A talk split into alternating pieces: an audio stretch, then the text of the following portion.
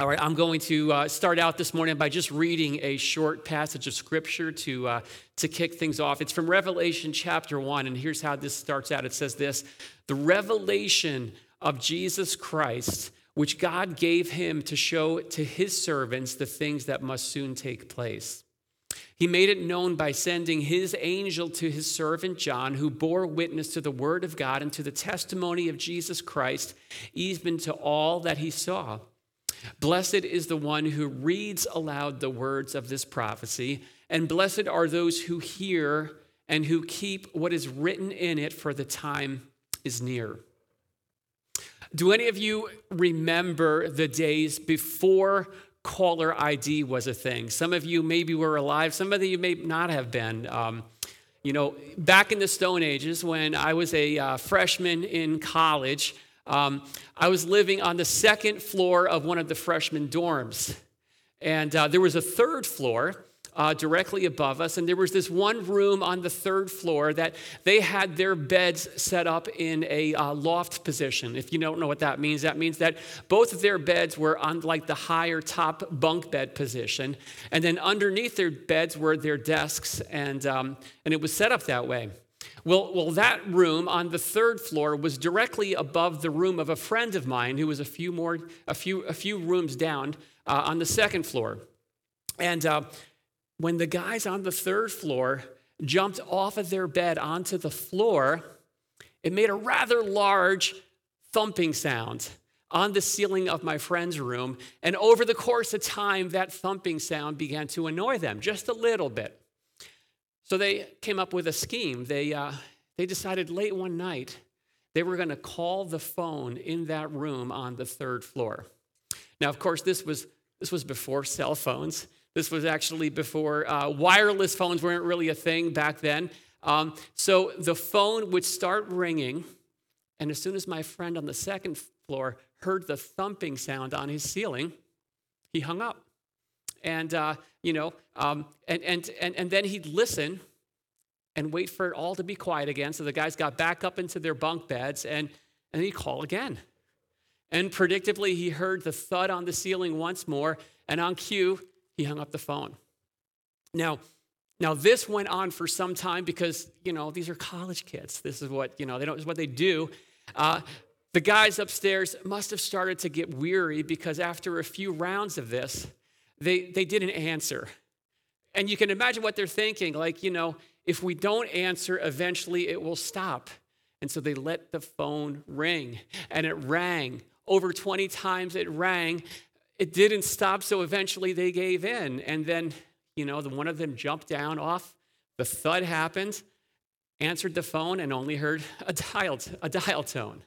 Um, eventually, they probably just unplugged their phone so they could get some sleep but they were never able to identify who it was that was making that call. So, so caller ID can be a very helpful feature. Um, you know, this morning we're going to start out on a new series. Uh, the series is called Direct Message. And what we're going to do is we're looking through seven different letters where that were written to seven different churches, and they're found at the early part, the first two chapters of, of Revelation. But before we jump into the content of those letters, we're provided up front with the caller ID. This astounding description of who it is that authored these letters because the who is as important as the what. So we can only understand the urgency of what's, what's contained in those letters after we've comprehended who it is that's written it. And, and the author of these letters we're going to look at is, is none other than the Lord Jesus Christ. And, and that's who the book of Revelation was written to reveal. Um, so, so I've been studying in my personal study time, I've been studying through Revelation for a couple of years. And, and my intention is to kind of go where very few dare to go, particularly preachers, and, and work through uh, the whole book of Revelation. Now, don't worry, don't get too concerned. It's not going to be all in one shot, and it won't even be all on, on Sunday mornings. My hope will be to, to jump in and out of it in four or five different series, probably over the course of a year or so. And also do some midweek um, um, um, workshops and question and answers and stuff like that. And, uh, and I think it's going to be good. I hope it's going to be good. And I just said it. So, uh, you know, there's a part of like, once you say it, it's going to happen. Um, but there is this other side of it, which is like, okay, we are just finishing this gigantic uh, building program. We're about to move in, and there's no better way to start a mass exodus from a church than to preach through a book like Revelation. So we're going to see how it goes. Um, I think it's going to be good because I think there are, there are themes in this book that are incredibly relevant for the days that we're living in. But I also I need to tell you right up front that I do believe also that many of the popularized ways of interpreting Revelation, I find them to be well intentioned but, but misguided. And so the idea is that Revelation is not a book that was written for us to simply cut and paste and lay on top of whatever current events we think apply to them. That's oftentimes the way uh, people look at it. It's primarily written for us to see Jesus. It was written to reveal Jesus. And, and I got to tell you, the way it's written, it's honestly, it is difficult. It is a challenging book to look through. And so, over the course of the time that we're going to be in it, we're going to have to roll up our sleeves, do a little bit of digging. Uh, but the good news is that there's a lot of gold to be found in this book. And I'm hoping that as we work through it together, we will see Jesus more clearly. And as an outcome, we'll cherish him and, and we'll live our lives for him with greater uh, faithfulness, even in the most difficult of times. And so um, there's also this, this invitation uh, to jump into a very challenging book. I'm not sure if you caught it, but it says uh, right at the beginning, it says, Blessed is the one who reads aloud the words of this prophecy, and blessed are those who hear and who keep what's written to it. Um, so that's kind of like God's invitation to open up this book. I don't know of any other book in the Bible that comes with that promise of a blessing, but it's just simply attached to not understanding every aspect of it, which is a very challenging thing. I don't think I'm ever going to get there, but just simply reading it, listening to it. And so I would encourage you um, even as you meet in life groups or however, to, to read uh, the passage out loud. And, and we'll do that right now. I'm going to read through uh, verses four to eight and continue here. It says this that John, to the seven churches that are in Asia, grace and peace to you from him who is, and who was, and who is to come, and from the seven spirits who are before his throne, and from Jesus Christ, the faithful witness, the firstborn of the dead, and the ruler of the kings of earth. To him who loves us and has freed us from our sins by his blood and made us a kingdom, priest to his God and Father, to him be glory and dominion forever and ever. Amen. Behold, he is coming with the clouds, and every eye will see him, even those who pierced him, and all the tribes of the earth will wail on account of him. Even so, amen. All right, we'll stop there. So the book of Revelation, it's, it's a letter. We see that right here. This is the, the salutation. It's written uh, by the Apostle John. It's written to seven different churches, and those are the same churches that he's got these direct messages um, from God to share with them. But he starts out with some introductions. He says, Hey, here's who I am. My name is John. But more importantly, he says, Let me tell you about who God is. That's more important. He, talks about grace and peace that, that flow from eternal God, from the one who, who is and who was and who is to come. In other words, the one who was there at the very beginning of history when this whole thing got started, and the one who was still going to be there at the very end to wrap history up. Um, so that's kind of like God the Father. He also introduces us to the seven spirits, and, and we're going to find out that in this book, numbers are loaded with an extra level of significance. And so seven is more than just like this, you know, five fingers on one hand, two on the other. Let's count them all, and that's what seven is. Not, not in this book. Um, seven is, is the number of completion. It goes all the way back to Genesis to creation. After God finished the work of creation and he rested on the seventh days, it's this sense of completion, of, of perfection. And, and, and so many scholars translate this seven spirits as the sevenfold spirit as an allusion um, to the Holy Spirit. Okay, so we're, so we're introduced first to God the Father, then to the Holy Spirit, and then finally to, to Jesus Christ, which would be a very Trinitarian kind of thing to do. And being that this book is the revelation of Jesus, you might expect, you know, maybe there's going to be a more detailed introduction to him. And, and that's exactly what we get. Three significant realities about Jesus get highlighted here by John. First, it tells us that he is the faithful witness, that, that Jesus witnessed faithfully. And we can think back to when Jesus stood on trial. He stood before Pilate. He told the truth about himself, about his father, about the need. And, and that witness, that faithful witness, took him to the cross where he suffered and he died. Uh, secondly, it tells us that Jesus is the firstborn of the dead, that Jesus went from the cross to the grave, but death was not the end of Jesus' story. He, he won the ultimate victory. He defeated death and he rose back to life. And so he stands at the very front of the line in the pole position of those who are resurrected back to eternal life. That's the second, second detail. The third is that Jesus is described this way as being in the position of ultimate authority, ruler of the kings on earth. Now, that one we're going to go back to and unpack in some more detail. Uh, but the idea is that, that those here on earth who hold positions of power, you know, the ones who are large and in charge, the ones who call the shots and make things happen, they're not as sovereign as they seem. Jesus is the ultimate authority, and they're all ultimately going to answer to him. All right, so, so that's Jesus, these three things, these three descriptions, and they are not just there as like three fun facts to let me know who you are, right? These, these are very intentionally chosen by John at the beginning of this book to help us understand what's to come.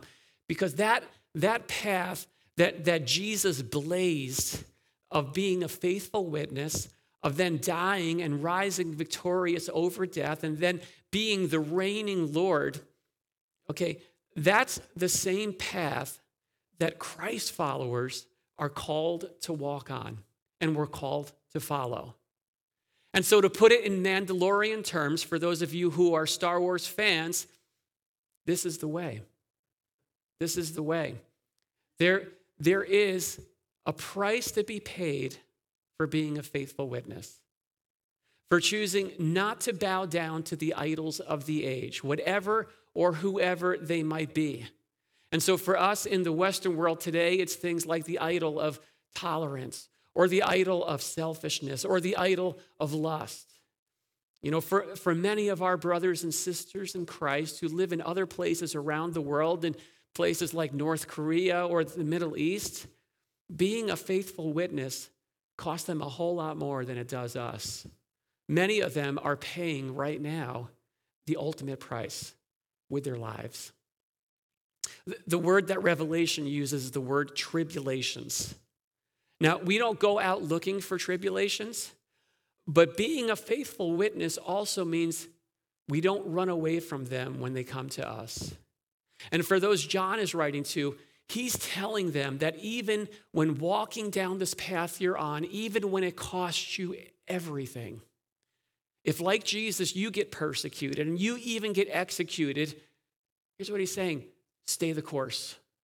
Stay the course. This is the way. Because Jesus defeated death, and that means that death is not going to be the end of your story either.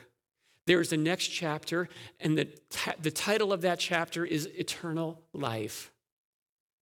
And no matter what price you have to pay, Jesus is in charge. He's still sovereign. And because he reigns, because he is in that position of ultimate authority, your ultimate destiny as a child of his is to be with him forever. And if all that is true, then living for Him, no matter what it means, no matter how much it costs, is right now, today, and every day, always the right move. This is the way. So, so I also want to tell you up front what the way is not okay? Because what we're not going to find in this book, in the book of Revelation, or in the entirety of Scripture, is a call for God's people to rise up and revolt. It's just not there. Jesus is the one who's going to take care of all of the all of the, the, the rebellious uh, powers and authorities. But the call of the Christian life is to persevere, to endure, to stay the course, and be faithful. The way is to live out what's called the cruciform life. So the idea is that if you're following Jesus, don't be surprised if what happened to him happened to you. Makes sense, right? You know, there is no promise attached to the Christian life that says this is going to be trouble free and easy.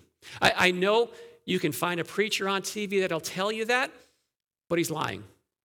Um, the promise is that living for Jesus no matter what the cost, is always your best move. It is always the way to the best life you'll ever live. And so that description, um, it leads to a doxology. John responds after he this description, he responds in worship. He declares this to him who loves us and freed us from our sins by his blood and made us a kingdom, priest to his God and Father, to him be glory and dominion forever and ever. Amen. So, so here's the idea revelation of Jesus leads to exaltation of Jesus, right? The clearer we see Jesus for who he is, the more we see what he's done, the more we won't be able to but to respond in worship and give him glory. And worship is another one of those dominant themes that is in this book. Uh, and following that declaration is a call John says, don't just listen, but, but look. Look and see this future reality that is so sure, that is so certain. He says, look, as if he's pointing to the sky. He's coming with the clouds, and every eye will see him, even those who pierced him. And all the tribes of the earth will wail on account of him. Even so, amen. See, our call is to live with that vision imprinted on our hearts. The vision of that king coming back, that Jesus is returning and he's returning to lay claim and take charge and rule over what is rightly his. And what's rightly his is everything. Jesus is going to break back into human history. It will be a worldwide event. And while his people are going to rejoice, it also tells us that the tribes of the earth are going to wail. And then John, he punctuates that expectation and that hope, and he says, Even so, amen, which is yes, let it be. Or, or Pastor Brian's translation, bring it on, Lord. That's what he's saying. Living in eager expectation, anticipation of that day. It is essential to faithful living today. All right? And so the question for us is this is that vision of Jesus' return gripping my life today?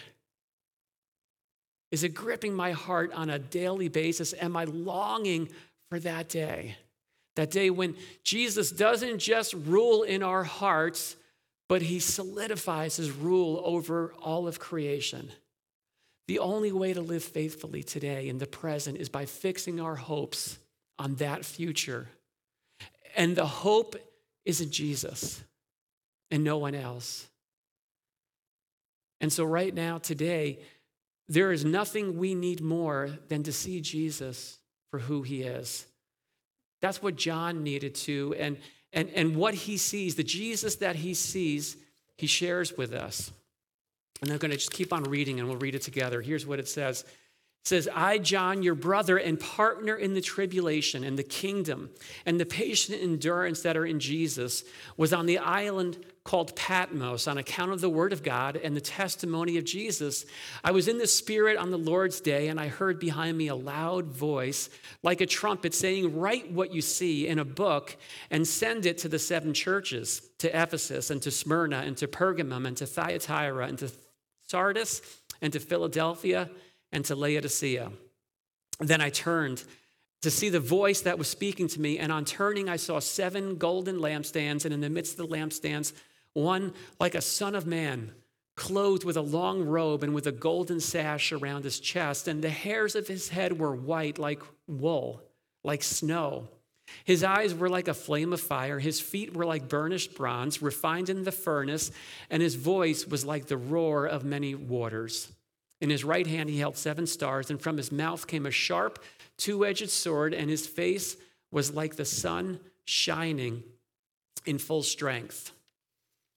All right, I'll stop right there. What, what John describes here, just to make sure we understand, this is not a literal depiction of what Jesus looks like.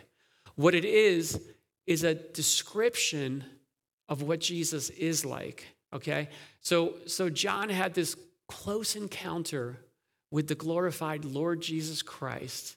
And for one thing, the Jesus that he sees here looks a whole lot different from the Jesus that he had hung out with, the Jesus that he had spent three years of his life following here on earth.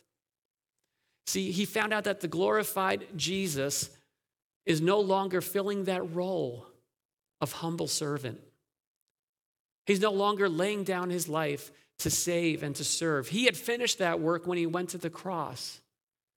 The glorified Jesus is now exalted in heaven as commander in chief.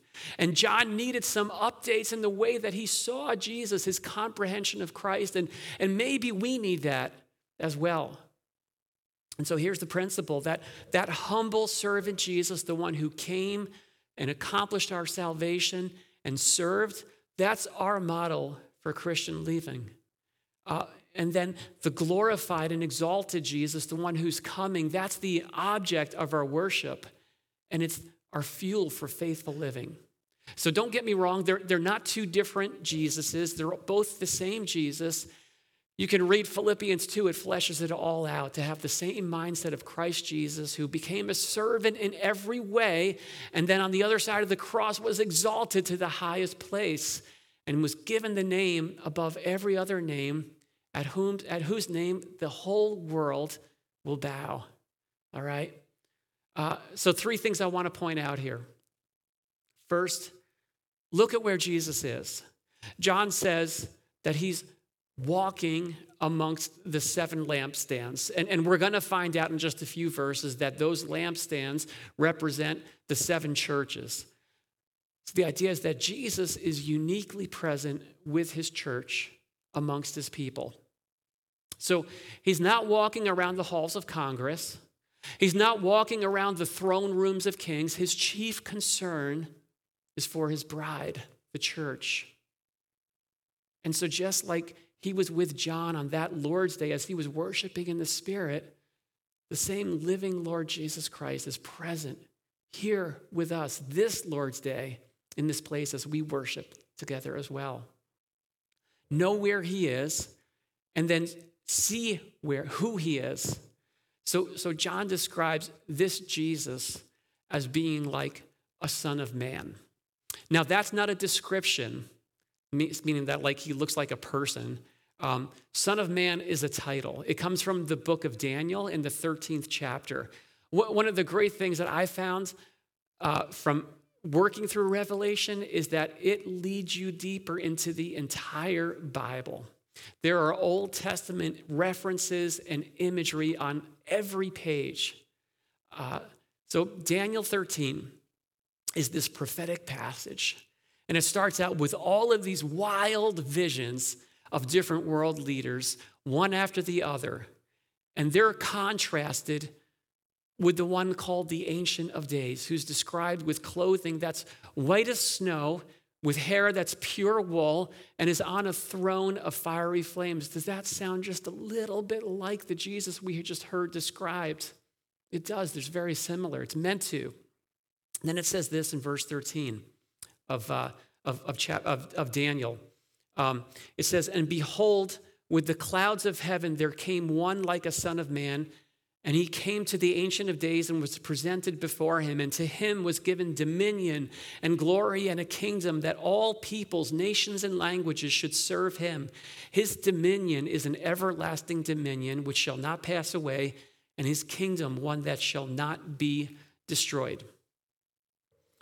So, this Son of Man, talked about in Daniel, is given all rule, all authority, all dominion by God.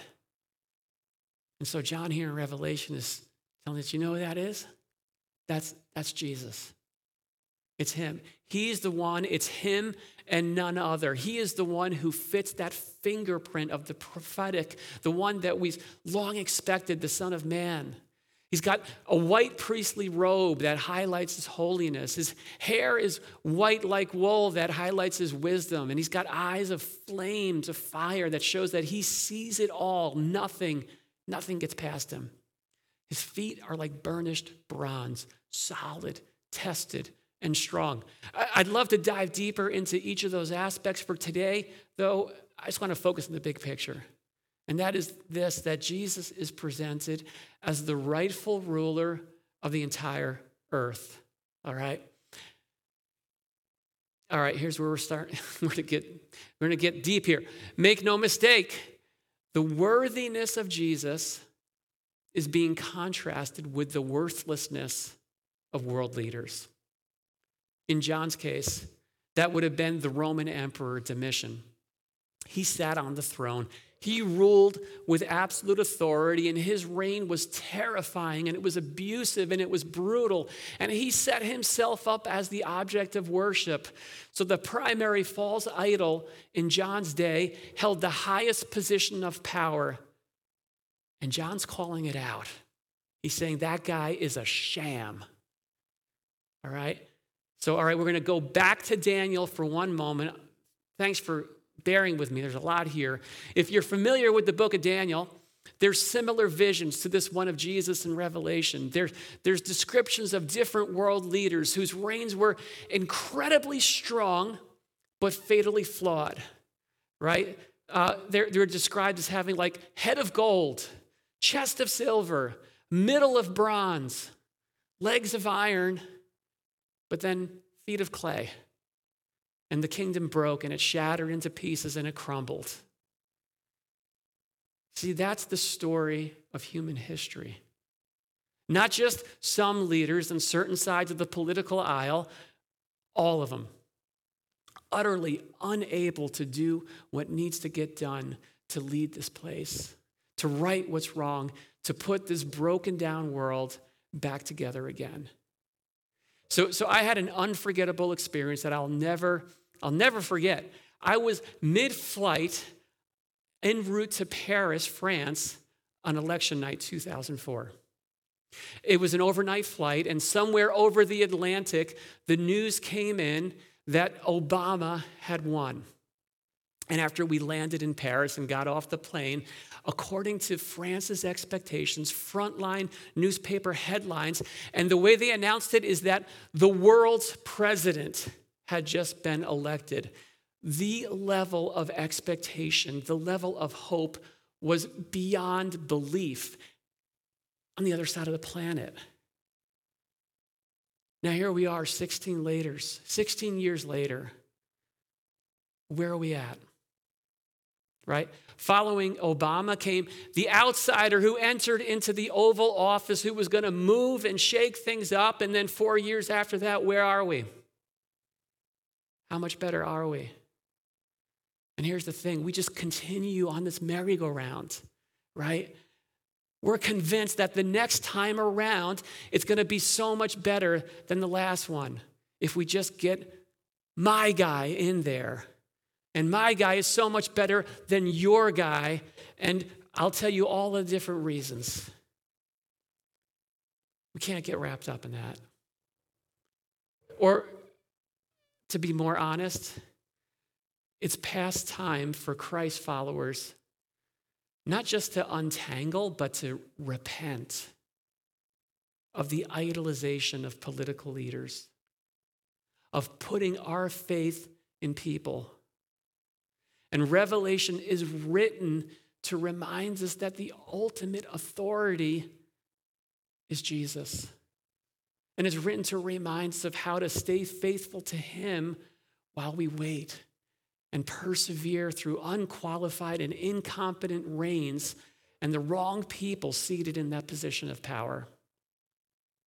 And don't get me wrong, the problem is not that one leader's right or the other's left. The problem is that they're people. That's the problem. People are just not big enough. They're not smart enough. They're not strong enough. We need the Son of Man. He's the only one who's able to do what needs to be done. And the time will come when he's going to. And until then, we wait. And that's exactly what all of these letters we're going to look at in the next few weeks are, are written to teach us how to do, how to wait patiently and faithfully. So, so know where he's at, see who he is, and there's one last part, which is hear what he says. He says this uh, John says, When I saw him, I fell at his feet as though dead. But he laid his right hand on me, saying, Fear not, I am the first and the last, the living one. I died, and behold, I am alive forevermore, and I have the keys of death and Hades. Write therefore the things that you have seen, those that are and those that are to take place after this. As for the mystery of the seven stars that you saw in my right hand and the seven golden lampstands, the seven stars are the angels of the seven churches, and the seven lampstands are the seven churches. All right, so, so John, upon seeing Jesus in un, unbridled glory, goes catatonic, right? He falls to his, to his face as though dead. Um, he's undone. And that is a common response. He's not the only one. There are different episodes all throughout Scripture where that happens. But then Jesus speaks. And, and the message, according to the PBT, that's the Pastor Brian translation, is this Don't be afraid, I've got this. There's a lot of scary things going on in our world right now. Don't be afraid, I've got this. I hope you hear your Savior saying those words. Don't be afraid, I've got this. The basis is grounded in, once again, comprehending who He is seeing him for who he is. Jesus, Jesus wants John to know, and he wants us to know who he is clearly. He says, I am the first and I'm the last. I'm the living one. He said, I did what no one else could do. I defeated death and I'm alive forevermore. And I'm holding the keys of death in my hand.